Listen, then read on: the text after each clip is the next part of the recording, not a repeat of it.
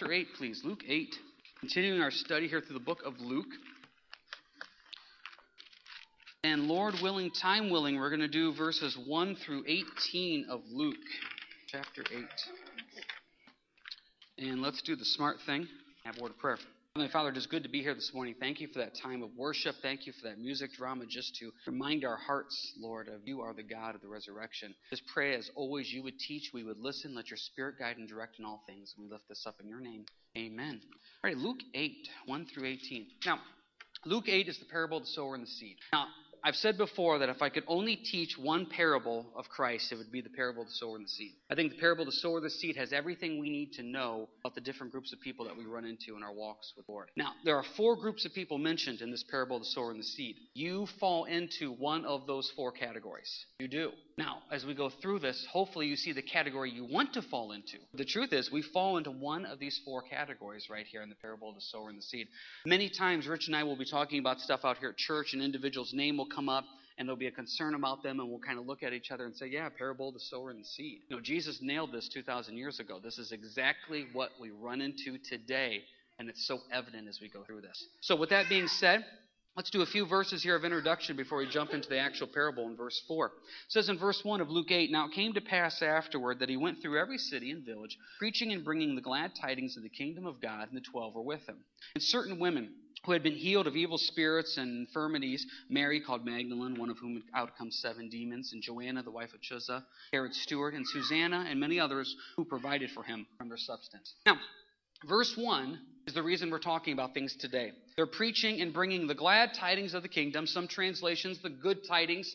It's the same word that you get the, our word gospel. So they're coming and presenting the gospel, which literally means good tidings or good news. See, as Christians, we got to remember this. When we've been born again and saved in Christ, that's the best news you could ever hear or imagine. So Jesus is coming bringing good news. The good news is the Messiah is here, the Savior is here, the kingdom of God is here. That's our responsibility to go out and take that good news and share that with other people. The good news that you can be free from sin, you can be freed from hell, you can experience eternity in heaven. That's good news. And that's what Jesus says is we're going to do is go around and preach that good news. Once again, this is why we're here.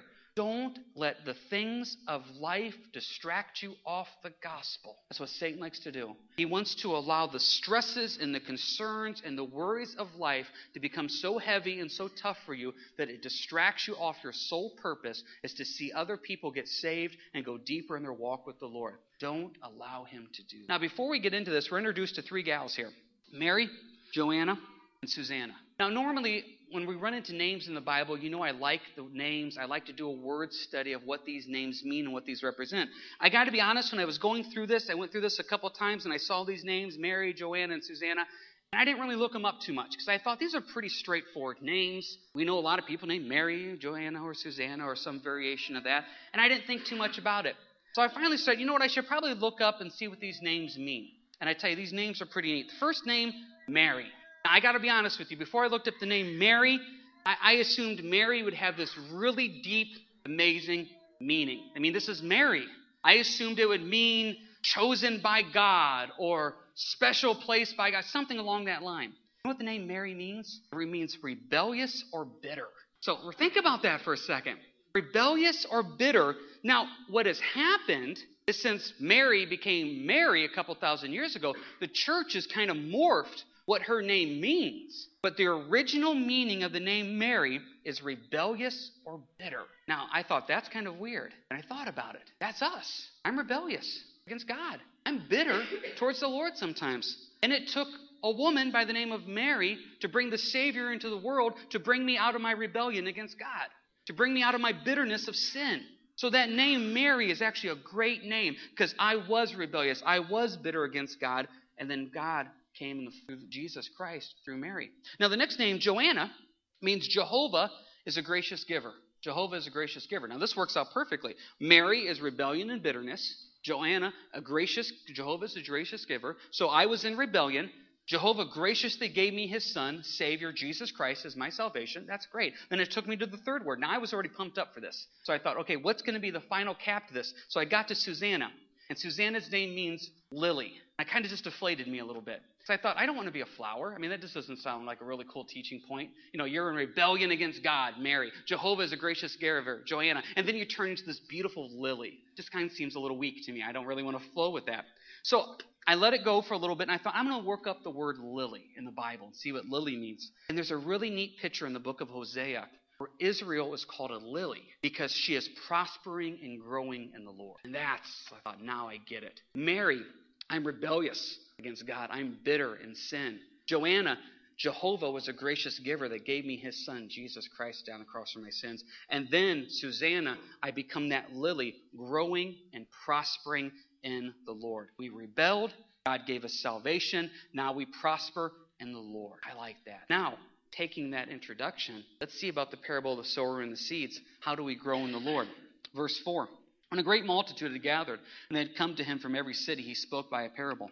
A sower went out to sow his seed. As he sowed, some fell by the wayside, and it was trampled down, and the birds of the air devoured it. Some fell on rock, and as soon as it sprang up, it withered away because it lacked moisture. Some fell among the thorns, and the thorns sprang up with it and choked it, but others fell on good ground, sprang up and yielded a crop a hundredfold. When he had said these things, he cried, He who has ears to hear, let him hear. Now, the first point we need to make is actually the last words we just read, verse 8. He who has ears to hear, let him hear. Jesus is going to explain spiritual growth. He's going to explain people getting saved. Now, the question is do you want to hear it or not hear it? Do you want to put the effort into understanding it? Look at verse 9. Then his disciples asked him, saying, What does this parable mean? And he said, To you it has been given to know the mysteries of the kingdom of God, but to the rest it is given in parables, that seeing they may not see, and hearing they may not understand. So he comes out and says, Listen, you want to know what this means? Put some effort into it. Ask questions. Delve into this. Grow. Study. If you have ears, listen. If you want to know what it means, verse 10, it's a mystery, but put some work into it and you'll see the result, result of it. See, here's the thing about God He will never force Himself on anybody. Absolutely not. He says, if you want to know more of me, you just ask and I will give me more of you. You have to put that effort into it. I remember years ago there was a friend that uh, Dawn and I had that we really wanted to come to know Christ. And I tell you, we prayed for this guy. We pushed this guy. This guy would always seem interested Monday through Friday of wanting to know more about God. So I would swing by and offer to pick him up on Sunday mornings. I would call him 9:30. Hey, I'll swing by and grab you. I'll pick you up and take you to church. Sometimes he didn't answer. Sometimes he did. He didn't know if he wanted to go. So I eventually just started showing up at his house about a quarter till 10. I would just pound on the door. The guy came. And he would come to the door and he would be groggy and he would say, Man, I don't want to make you late. Go without me. And I said, I don't care. I'll be late. You're coming. So he did all this. He would ask about verses. I'd give him all this information in verses, and I'd follow up with him. Hey, did you read that passage I told you about? No, I haven't got to that. Hey, did you look at that Bible? We went out and bought him a nice Bible. Did you get a chance to read that Bible? No, I didn't get a chance to read it. We went on for this way for months and months. Finally, I realized, guess what? He didn't want it. He didn't want it as much as I wanted him to have it. So one of the hardest things I did is I just totally stepped back. I didn't offer to pick him up for church anymore. I said, listen, you got a car, you can drive. I didn't follow up with many more Bible verses. I said, here's the verses. If you want to read them, read them. It was very freeing, but it was also very difficult because in faith, I had to trust that the Lord and Him were working this out, where I really felt like I needed to butt in. So what happened is a few months go by. He's over at our house in McClure, where Dawn and I lived when we first got married. He's walking out, and this guy was always a little standoffish in some way. So he gets ready to leave. He comes up, he gives me a hug. He says, I'll see you later, Brother James. I said, Brother James? And he goes, Yeah, I got saved. You know how he got saved? Him and Jesus decided to figure it out. I just stepped back. And that was really something I realize now is sometimes you just got to step back. He who has ears to hear, let him hear. You know what? You got that person you really want to come to church? You can invite them. You can offer to pick them up. But you know what? Most people have transportations and an alarm clock. They can get up and come. You want somebody to read the Bible? You could give them that verse and you can ask them five times that day, Did you read it? Did you read it? They got ears. They got eyes. They can read. That doesn't mean I totally step back. If someone comes up and says, I'm struggling about something, I'll say, Hey, do you want to get together? And I'll pull out my little uh, calendar right here and I'll say, Hey, I got this day, this day. What do you want to do? That kind of hem haul a little bit. I'll say, Hey, why don't you get a hold of me? Call me. Contact me. That's not because I don't want to meet with them, but I want them to want to. Jesus is saying right here in the parable, You want to understand this? You got ears. Listen up. You want to understand this? Verse 10. You can see it. You can hear it. You can put effort into understanding this, and God will honor that. He will. He totally will. So let's talk about these four groups. Pretty straightforward here, verses 5 through 8. First group's seed fell on the wayside or the path, depending on your translation. It was devoured, it was ate. The next group fell on the rock. As it fell on the rock, it withered because it didn't have any moisture. The third group fell in the thorns, it was choked out. Last one fell in the good ground, which produced a good crop. Now, I heard a pastor say one time, I've never forgot, he always says, let the Bible be the best commentary of the Bible. So let's see what happens. Verse 11. Now, this, excuse me, now the parable is this the seed is the Word of God. That's simple. The seed is the Word of God. The longer I walk with the Lord, the more I realize it's just presenting the Word of God. What we do out here at Harvest is we teach verse by verse, book by book through the Bible. That's what we do. Now, I, am not picking on the other churches and I'm not attacking. I don't want to come across that way. But for us, it's verse by verse, book by book. Just keep teaching the Word of God. We're going to do, hopefully, finish up here, verse uh, 18 of Luke 8.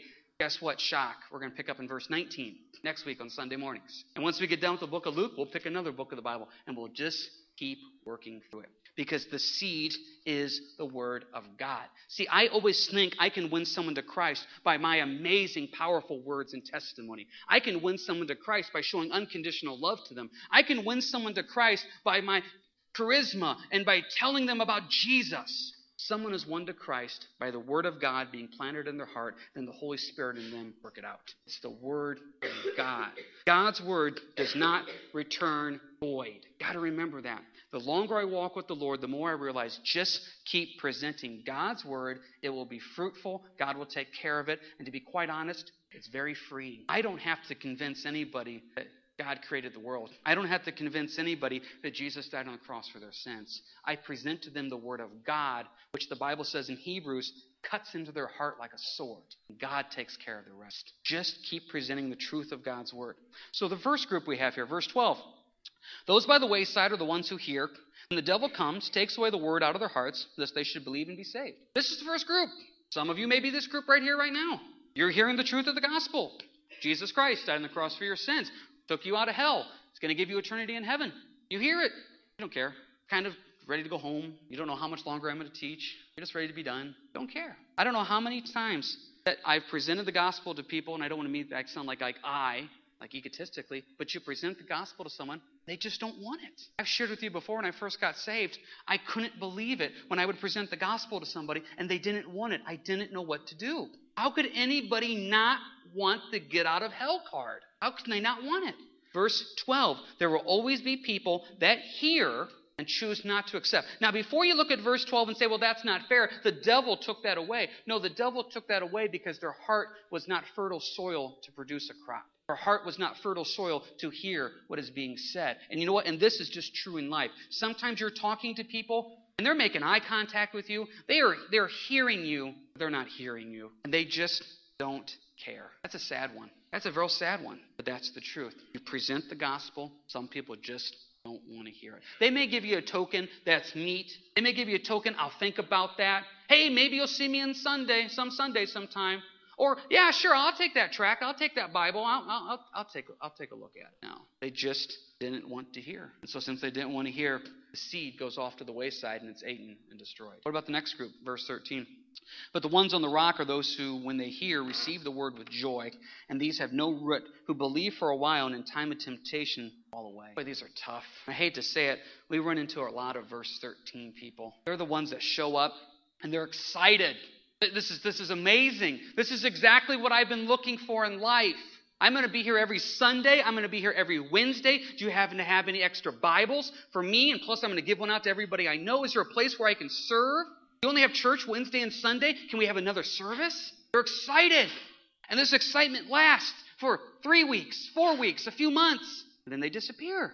And then what happens is you try to get a hold of them. You can't get a hold of them. So you try and you finally get a hold of them. You're like, hey, baby, been missing you. What's been going on? Oh, what happened? Life got tough. See what happened in verse 13? A time of temptation came.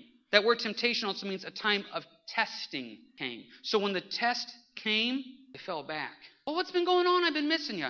Man, life's been tough. Work's been really tough. I, I had this situation happen at home. Uh, this happened with my loved one. It's just a really tough time. Well, hey, well, why don't you come back into church where you can have that encouragement, that support? We're there for you. Yeah, yeah, maybe I'll see you sometime. I've been doing this long enough to know, yeah, maybe I'll see you sometime as I'm ready for the conversation to be over. I get that, and I'm not dumb. Problem is, in verse 13, there's no root. The first to sprout up, the first to wither away. I've shared with you many times before when we planted our yard over, over our house. that we had two acres there when the grass got planted. The first grass to grow was the, glass, the grass that landed in the driveway. Sprang up greener, lusher, quicker than any other grass. That was also the first grass to die. Seeing what happens here in verse 13. There are ones that are here, that are excited. This is the greatest ministry I've ever heard of. This is exactly what I've been looking for. And then they just disappear. There is no root. See, now it's said back up in verse 6 they withered away because of lack of moisture. And it's really interesting. Guess what they call God's word in the Bible? The washing of the water by the word. God's word is called water. Guess what Jesus said? Jesus said, I'm the water of life. If you want to see somebody grow and not wither, stay in God's word and stay close to Jesus. Those two things keep you from withering. When you get out of God's word and when you get away from your relationship with Christ, you wither. You wither spiritually, your marriage withers, your relationships withers, your witness withers, your ministry withers. Everything just starts to die off because you're away from God's word and you're away from Jesus. And they fall away because of time of testing. I tried the God thing, it didn't work. I prayed and I didn't get any answers. The testing revealed their heart wasn't where it was supposed to be. Remember, years ago, there was a gal coming, and she always had these tough times pop up, and she was the proverbial three steps forward, two steps back. And I remember she was making progress. We had, we had a season of life where things were good. And then something popped up. And I remember the situation popped up, and I thought, this thing's going to crush her. And I remember praying distinctly, Lord, no. I remember the Lord revealing to me, and the Lord saying through this verse, this time of testing reveals her heart. It's really easy to say to God be the glory when everything is working out perfect. But when your life takes a really difficult turn, do you have a root in Christ that keeps you from being withered? We don't want to be, verse 13, the roller coaster of excited, then I don't care. Excited, then I don't care. We need to be rooted in Christ. What about the next ones? Verse 14. Now, the ones that fell among the thorns are those who, when they have heard, go out and are choked with cares, riches, and pleasures of life and bring no fruit to maturity. These are the ones where it's not that they wither up and go. Well, they're just they're just too busy, too too busy to really put God first. You know, right now is just a really busy time at work. When things settle down at work, I'll really be able to go deeper in my relationship with Christ. Things are really busy right now with kids. And when this season of life with kids is over, I will really be able to go deeper in my walk in relationship with Christ. It's just really busy right now. Man, life's busy. I get that. Some people have jobs where they have to work Sundays during church. I completely get that. But the truth of the matter is, we use that as an excuse sometime of busyness of life and kids and work. And really, what it comes down to in verse 14, there is no fruit. There's none. All their energy is put into life rather than the one who gave them life. And so they just put all their energy into this project and that thing going on. And next thing they know, they look around spiritually and there's just nothing. They've been choked out by life. You gotta remember, Jesus made it very clear to us in John 15. He says, I have appointed you, I have chosen you to go bear fruit. He says that twice in John 15, verse 8 and verse 16. The reason he chose us is to go bear fruit. So if you look here at verse 14, when they bring forth no fruit, what's their purpose? They're allowing life to control them. Since they're allowing life to control them, there's no spiritual progress in any way. And I tell you, I think they're in some ways they're sincere. I think their heart sincerely wants things to be different. And I think they sincerely believe when they're done with this season of life, things will slow down and I can really focus on God. They don't realize that there's always going to be something in your season of life to distract you off God. Always. What about the last group, verse 15? But the ones that fell on the good ground are those who, having heard the word with a noble and good heart, keep it and bear fruit with patience. Now, it says in the book of Matthew that these return 30 fold, 60 fold, 100 fold. These are the ones that get it. And as they get it, they produce fruit. These are the ones we want to be in, verse 15. As we hear it, we understand it, and then we want to impact others for Christ. Now, this is a good group to be in. The problem is the 30 fold, 60 fold, 100 fold return. See, I've run into some that have a 30 fold return, and they're really happy. Hey, I'm in. I'm out of hell. I get to go to heaven. Uh, my life's better than what it was. Everything's better than what it was. And I'm really content with this 30 fold return. I'm just going to stay right here. And the biggest dangers in Christianity is what we call plateau Christianity. You reach a plateau, you just stay there. See, the thing is, you don't want to be content with 30. You want to try to be a 60 fold return. And then when you're at 60, you want to be a 100 fold return. You want to keep going deeper and growing in your relationship with Christ. The problem is that takes effort. And I'm really just content at 30.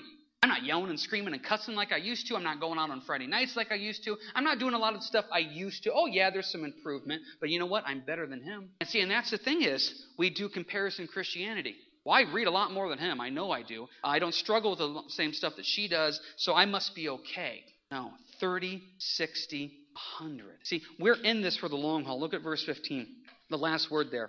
With a noble and good heart, keep it and bear fruit with patience. Some of your translations, persevering or endurance. This, as has been said many times in many ways, the Christian walk is a marathon, not a sprint. We're in this for the long haul. So, as we're in this for the long haul, that's what I'm looking forward to in the end. I'm looking at what God's going to do in the next 10, 20, 30, 40 years. The long haul, not the short one. With that being said, I need to have patience. I don't know how many times people have come up to me and said this, or I've even said it to myself. I've prayed for that person for a week and they still don't know Jesus. Okay, well, maybe you need to pray for them for a month, a year, a decade. I don't know. Because we're in this for the long haul. I want to bear fruit with patience. It's a marathon. You know, I've been walking with the Lord and, and I still don't know the Bible like I should. I'm still not serving like I should. The ministry is not as big as I thought it would be. Things aren't growing like I thought they would. You're in it for the long haul. We live in a farming community. You plant your beans and your corn in the spring, you harvest them in the fall. If you plant your beans and corn in the spring and you try to go out in June to harvest them, it doesn't work. You can't force things to grow quicker. You can't. You're going to grow at a pace the Lord has in store for you, and you will grow in a marathon. You're in the long haul. The people that you're praying for to get closer to the Lord and know Christ deeper, it may not be as quick as what you want. You're in it for the long haul. So, what I'm doing is I am planting seeds. I'm encouraging people. I'm watering people. I want them to go deeper in the Lord, but I don't know when it's going to be. But you know what? As long as it happens, and maybe in 5, 10, 15, 20 years, I'm in it for the long haul. It's the marathon. What happens when you try to go at your own pace and you try to sprint it out? You die out. You know, I like to go out and run, and there was a race that uh, Pastor Renee and I like to do. We've done it for the last couple years. It's a uh, four-mile turkey trot that happens over in um, Defiance. So the last couple years we've done this. Now last year him and I went out and we ran it. The first year we ran it together at the same pace, and then last year he was at a different pace than me. You know, I, I shouldn't use the word. I'm not a runner. I'm more like a jogger. You know, that's probably more me. Tweets Renee is is the runner. You know, he's the one that's got the the fancy little watch that tells him his pace. At one time, I think he put a chip in his shoe and he could know what was going on and all this other type of stuff. So last year at this race, we take off and we started off together and we lost each other. There's a lot of people running. So we're getting close to the one mile mark, and I'm just chugging along. I'm just having a fun time. Renee comes up from behind me. Now, Renee is a lot faster than me. There's no doubt about that. He runs the half marathons.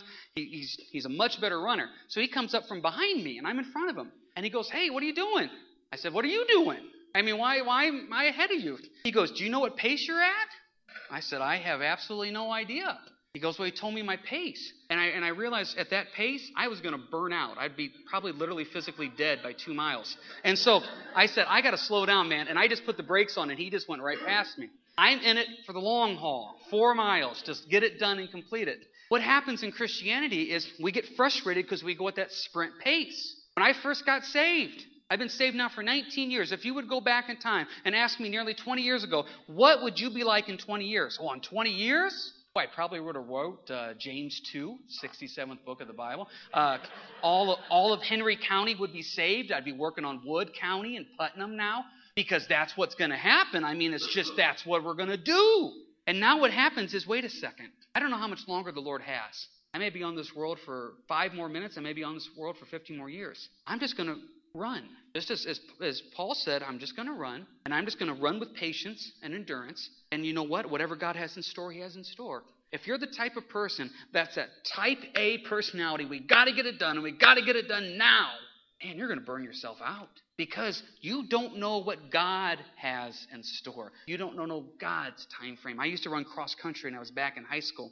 And I can remember back in cross country that uh, I'd be talking to like either my dad or my grandpa, and I remember both of them saying something to the fact of, "Hey, the fastest runner on the team, why not just run with the fastest runner just keep up with him? You know, just whatever speed he's going, just stay with him." That doesn't work. You know, I mean, I know it sounds good, but it just it just doesn't work. I'm in it for the long haul. Same thing spiritually.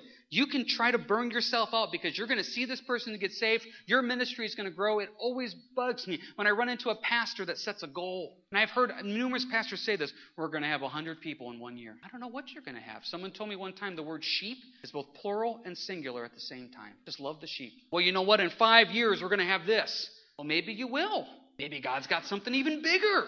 Why limit Him?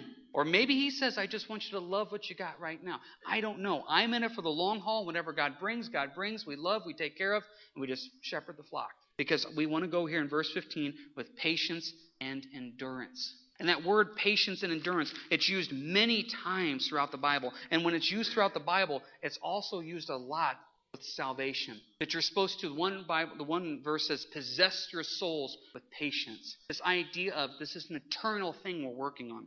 That your salvation is supposed to be done in patience because you're in it for the long haul. See, the problem is, and you can look at this verse later if you want, it's in 1 John chapter 2, verse 19.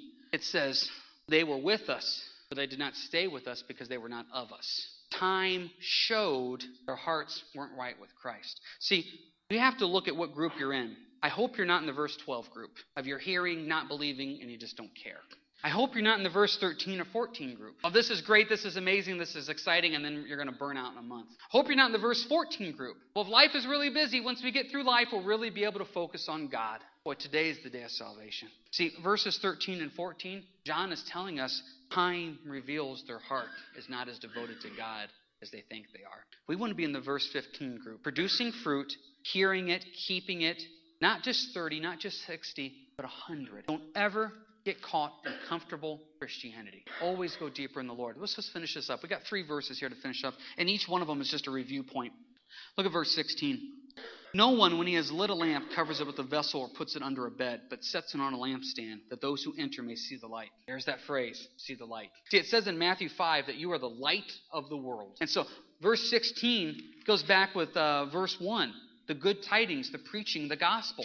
If you are born again and saved, you know what Jesus did for you. Your sole purpose in this life is to tell as many people as you can about what Jesus did. That's, that's why we're here, is to pass along the gospel, the good tidings. The Bible says that you are a light, a light that shines in darkness. You may work at a place where it's complete, utter darkness. You are the only believer. Then let your light shine strong. You at school may be the only believer in that class. Let your light shine strong. See, when there's only one light in a dark room, man, you can't miss it. You can't miss it. The boys have reached the point now where we like to go downstairs in the evening in the basement. We like to have a fight. That's just what we do. There's blood every day at the Irvin house. So we go downstairs, and the thing is now, Layden, who's our youngest, he'll be three here in about a month, has reached the point now where we can shut the lights off and everybody gets a flashlight. Everybody gets a light. And so what happens is everybody's got this light, and we all arm up. If you go downstairs in our basement, it looks like an armory. We, we have all these Nerf guns and swords and everything like that. Everybody gets their weapons, we all load up, and we count down, shut the lights off, and everybody turns on their flashlights to fight. So there is one, two, three, four, five of us down there fighting. Everybody turns their flashlight on except for one person. Who guess who doesn't turn their flashlight on? Me. Because if I turn my flashlight on, guess what? They know where I'm at. So I sit back, look for where the lights are, and I just shoot them in the head. That's all I do. And you think I'm teasing, and I'm not. They shine their light. I know exactly where they are. I shoot at the light. It's not very difficult. We get done with the fight, and the boys always go, How come you always win? And I don't tell them. Spiritually speaking, when there's a dark room and you see the light, you are going to go to the light. That's what you do. You are light, and so therefore you attract like moths. People bang into you because they want to know what you have that they don't have.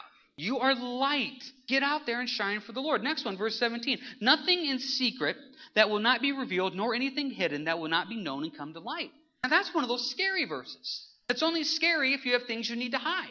See, what it's saying there in verse 17 is these people that fall into the uh, oh, 12, 13, 14 category, verses 12, 13, 14, God says, I know their heart. See, I don't know their heart. I look at them and I think, well, they're, they're really excited. Sometimes I run into somebody and I meet them for the first time, and the only thing they want to talk about is Jesus and God and the Bible and everything they do.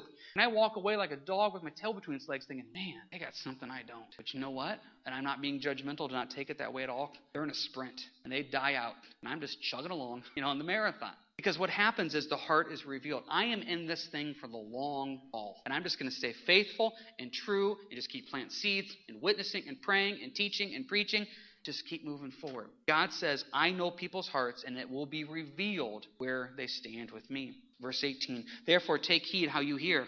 For whoever has, to him more will be given. And whoever does not have, even what he seems to have will be taken from him. See, what happens is we think everything's working out good, and God says it's not. I, God's constantly moving ministry around. Because what happens here in verse 18, this is not talking about possessions, this is talking about spiritual responsibility. See, when you are faithful in the Lord, and you're faithful in the long haul, God says to you, more will be given. When you show your faithfulness, God says, I will expand that sphere of influence you have. I will expand that ministry. I will expand your spiritual responsibilities. Now, he doesn't do it to pat us on the back and say, Boy, James, you're really doing good. Here, have more people. No, it's because your heart is ready to be prepared to minister to who God gives you. If you go in with the mindset of ministry of, I'm going to get this many people, or I'm going to go into work and I'm going to save five people this year, don't go in with any type of mindset. Go in with whatever God has in store for you. Because what happens if you say, I am? I work with hundreds of people. I'm going to see five people get saved this year.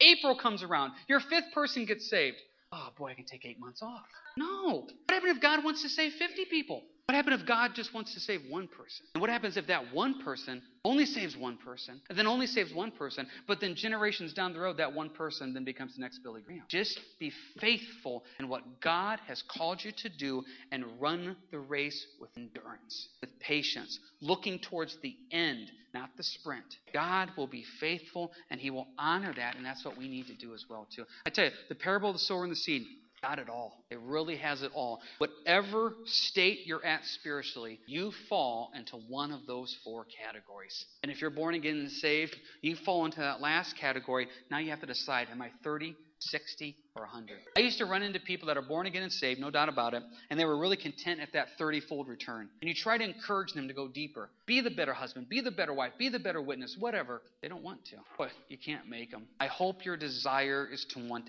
everything that God has in store. To be a light and a witness, impacting as many people as you can through the power of the Holy Spirit, and all that you do say. That is the goal. If the youth want to come forward here for the final song, just some reminders.